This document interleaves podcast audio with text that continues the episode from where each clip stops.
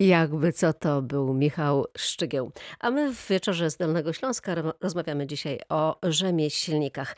E, Ostatnio miałam okazję, zresztą Państwo słyszeli na pewno o tym, bo akcja była bardzo e, głośna. Miałam okazję kupić e, chleb od prawdziwego piekarza na wrocławskim Nadodrzu.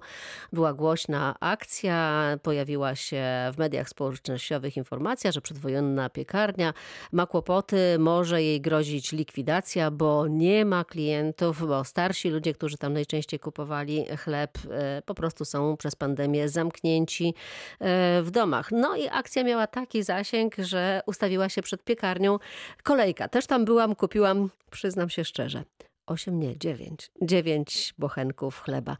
I to była sobota, mam ten chleb do dziś, naprawdę jest e, świetny.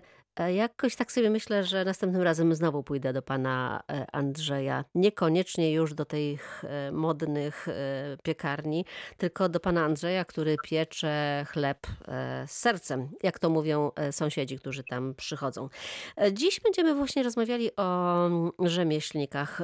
Czy są nam potrzebni jakie zawody są w tej chwili na topie, jakie są potrzebne, jak kształci się młodych e, ludzi. Nasi dzisiejsi goście to Tomasz Hartman, prezes Fundacji Food Think Tank, e, zrzeszającej rzemieślników z Europy. To w drugiej części programu, z nim się połączymy. Pan Mateusz e, Nowakowski z akcji Miasto, która przygotowała bardzo pożyteczną mapę, mapę wrocławskich rzemieślników. I jeszcze z nami jest pan Zbigniew Ładziński, prezes Dolnośląskiej Izby Rzemieślniczej we Wrocławiu. Dobry wieczór, panie prezesie. Dobry wieczór pani, dobry, dobry wieczór państwu. No i zaczniemy od, od pana. Mówiłam tutaj o rzemieślniku, piekarzu z wrocławskiego Nadodrza, ale takich jak on jest sporo na Dolnym Śląsku, jak się okazuje. Takich prawdziwych ludzi, którzy robią własnymi rękoma po prostu e, coś, co może być potrzebne. Tak, takich rzemieślników mamy wielu. Y, Nie, nie wszyscy to zauważają. Niemniej jednak y, są ludzie, którzy y, pytają się, czy są tu polepszacze, czy tu są y, dosypywane jakieś tam utrwalacze, polepszacze.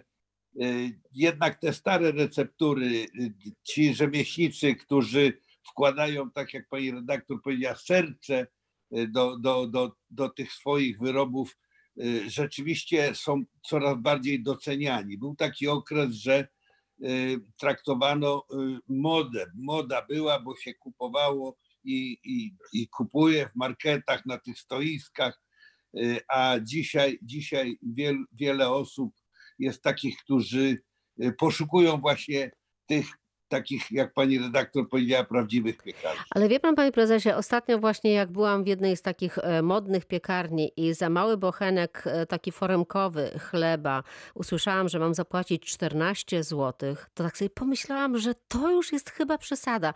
E, Pan Andrzej w tej piekarni swojej bierze za wielki bochen chleba 3,20 albo 3,19, jakoś, jakoś tak. Po prostu, no tam jest mąka i woda, to tyle. Tak, zgadza się. To, y, ja myślę, że, y, że nie wszyscy tak podchodzą, że ta y, mała foremka kosztuje aż tyle. Ja znam rzemieślników, którzy jednak bardzo no, mocno nad tym pracują, żeby ten chleb nie był drogi, był smaczny, był dobry. Dobrze, chleb to jedno, ale to nie jedyni rzemieślnicy. E, No, e, mamy na przykład szewców. Ostatnio szukałam e, szewca, no i udało się nawet znaleźć takiego, który chyba zna się na rzeczy i okazuje się, że nie miał 80 lat, tylko całkiem młody człowiek, który zna się na rzeczy. Czy to oznacza, że młodzi ludzie biorą się właśnie za takie te tradycyjne zawody? Tak, tak, mamy takie, takie przykłady, ale przeważnie to wynika z firm, y, które, y, które powiedziałbym są firmami rodzinnymi. Taki dobry przykład podam, nawet powiem szczerze, byłem sam zdziwiony i, i wielu moich koleżanek, kolegów, rzemieślników było zdziwionych, że pani, która skończyła politologię, była ma- magistrem politologii, przyszła do nas, do, do, do naszej Dolnośląskiej Izby Rzemieślniczej, żeby zdawać egzamin czeladniczy i egzamin mistrzowski. Mówi, panie prezesie, ja y, pamiętam od dziecka zapach skóry, zapach kleju, jak u mojego dziadka przychodziłam. Później mój tatuś pracował, ja skończyłam studia, bo takie były y, ambicje rodziców, dziadków, ty się dziecko ucz, bo zobacz jak ciężko będziesz pracowała. I ta pani dzisiaj zrobiła y, y, właśnie y, dokumenty, to znaczy zdała egzamin czeladniczy, mistrzowski i wyjechała, wyszła za mąż, wyjechała w okolice Gdańska i w Gdańsku będzie miała otwarty sklep, nie sklep, tylko sklep połączony z, z naprawą butów, cholewkarstwo. Ona tak chce to rozszerzyć, żeby tam było cholewkarstwo, szycie butów na miarę.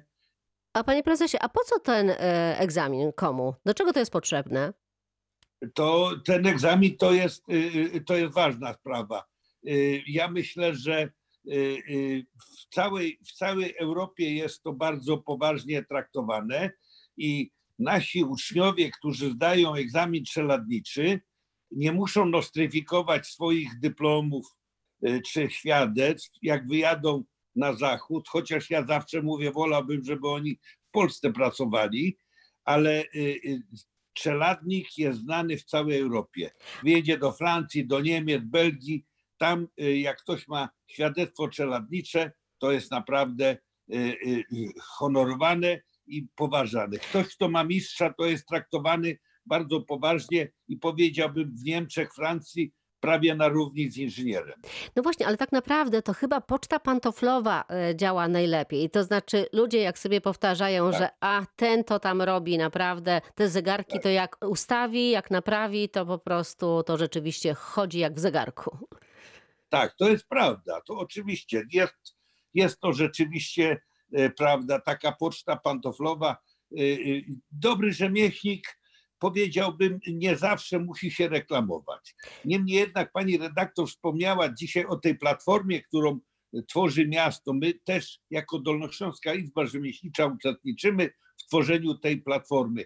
Chcemy, żeby zakłady rzemieślnicze, szczególnie w tym takim trudnym okresie czasu, bardziej je rozpropagować, pokazać, gdzie są, gdzie, jakie usługi mają. Chcemy w Dolnośląskiej Izbie Rzemieślniczej nadawać takie certyfikaty gwarantowanej jakości, żeby rzemieślnik, który, który jest czeladnikiem, jest mistrzem, żeby rzeczywiście on y, miał y, jeszcze taki certyfikat, ktoś do niego przyjdzie, to o, tu jest, ktoś za niego gwarantuje. To się wszystko skończyło, kiedy z, y, została przy, zlikwidowana obowiązkowa przynależność do organizacji. Sytuacja y, w tym czasie, kiedy, kiedy y, y, przechodziliśmy ten z systemu tamtego złego systemu, którego nie pochwalamy, niemniej jednak, Na niemniej wolny jednak rynek. niektóre rzeczy były dobre, bo przynależność do organizacji, organizacja za niego odpowiadała, organizacja wiedziała, kogo, kto jest mistrzem, kto jest czeladnikiem i wiedziała organizacja, co ten rzemieślnik robi, jaki poziom reprezentuje. Właśnie, ale panie prezesie, ma pan informację o tym, jak sobie radzą teraz właśnie em, rzemieślnicy w czasie pandemii? Słyszymy co jakiś czas o kłopotach e, poszczególnych e, zakładów. Słyszeliśmy o takiej też głośnej akcji w mediach społecznościowych o pani Basi, która szyje kapelusze. No i też pusto, no nie ma nikogo. Tak, rzeczywiście, rzeczywiście y, y, usługi w tym, w tym ostatnim czasie, w okresie pandemii, powiedziałbym, jeszcze bardziej zostały zdołowane, ponieważ, tak jak pani redaktor wspomniała, wielu starszych ludzi nie wychodzi, wielu starszych ludzi y, no, boi się wychodzić, albo y, można powiedzieć, że stosuje się do tego, co y, zaleca państwo, co zalecają fachowcy, aby nie, nie kusić losu, nie zachorować.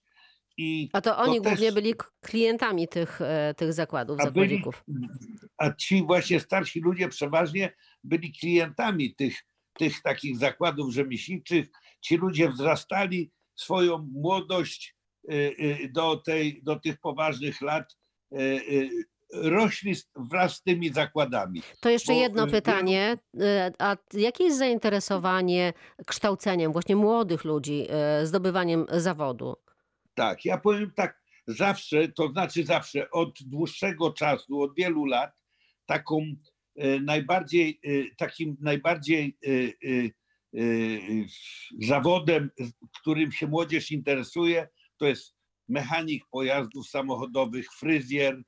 To są dziewczynki, chłopcy też oczywiście. Fryzjerstwo i mechanik samochodowy, blacharz, lakiernik, te takie zakłady dzisiaj y, są bardzo ważne. To nie jest ten czas, kiedy y, śrubokręt y, i młoteczek i jakieś podstawowe narzędzia wystarczyły, żeby naprawić samochód. Dzisiaj młody człowiek musi rzeczywiście się dobrze poruszać, jeśli chodzi o, o informatyczne posługiwanie się tymi now, nowoczesnymi narzędziami. Ja znam we Wrocławiu jednego dobrego zegarmistrza, ale pewnie e, jest ich więcej. Jest ich dość?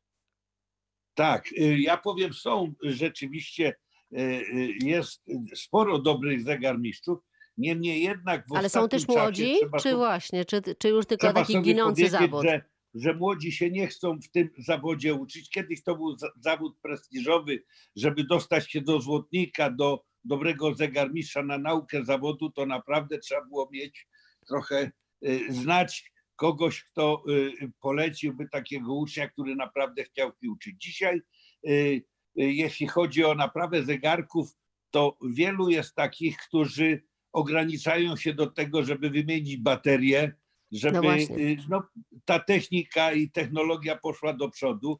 Dzisiaj zegarek jest taki po prostu jednorazowego, powiedziałbym, użytku. U, u, u, używa się go kilka lat i żeby. y, y, A potem wyrzuca tego, mało kto kiedy- naprawia. Jestem bardzo ciekawa, czy państwo potrzebują zegarmistrzów na przykład? Czy państwo korzystają z szewców? Czy jak się zepsuje, to wyrzucacie, kupić, kupujecie e, nowy? Nasz numer telefonu 71 339 90 60. Jeśli mają państwo ochotę przyłączyć się do rozmowy z nami, bardzo zapraszam. Rzemieślnicy na wrocławskiej, dolnośląskiej e, mapie. Do rozmowy wracamy za kilka minut.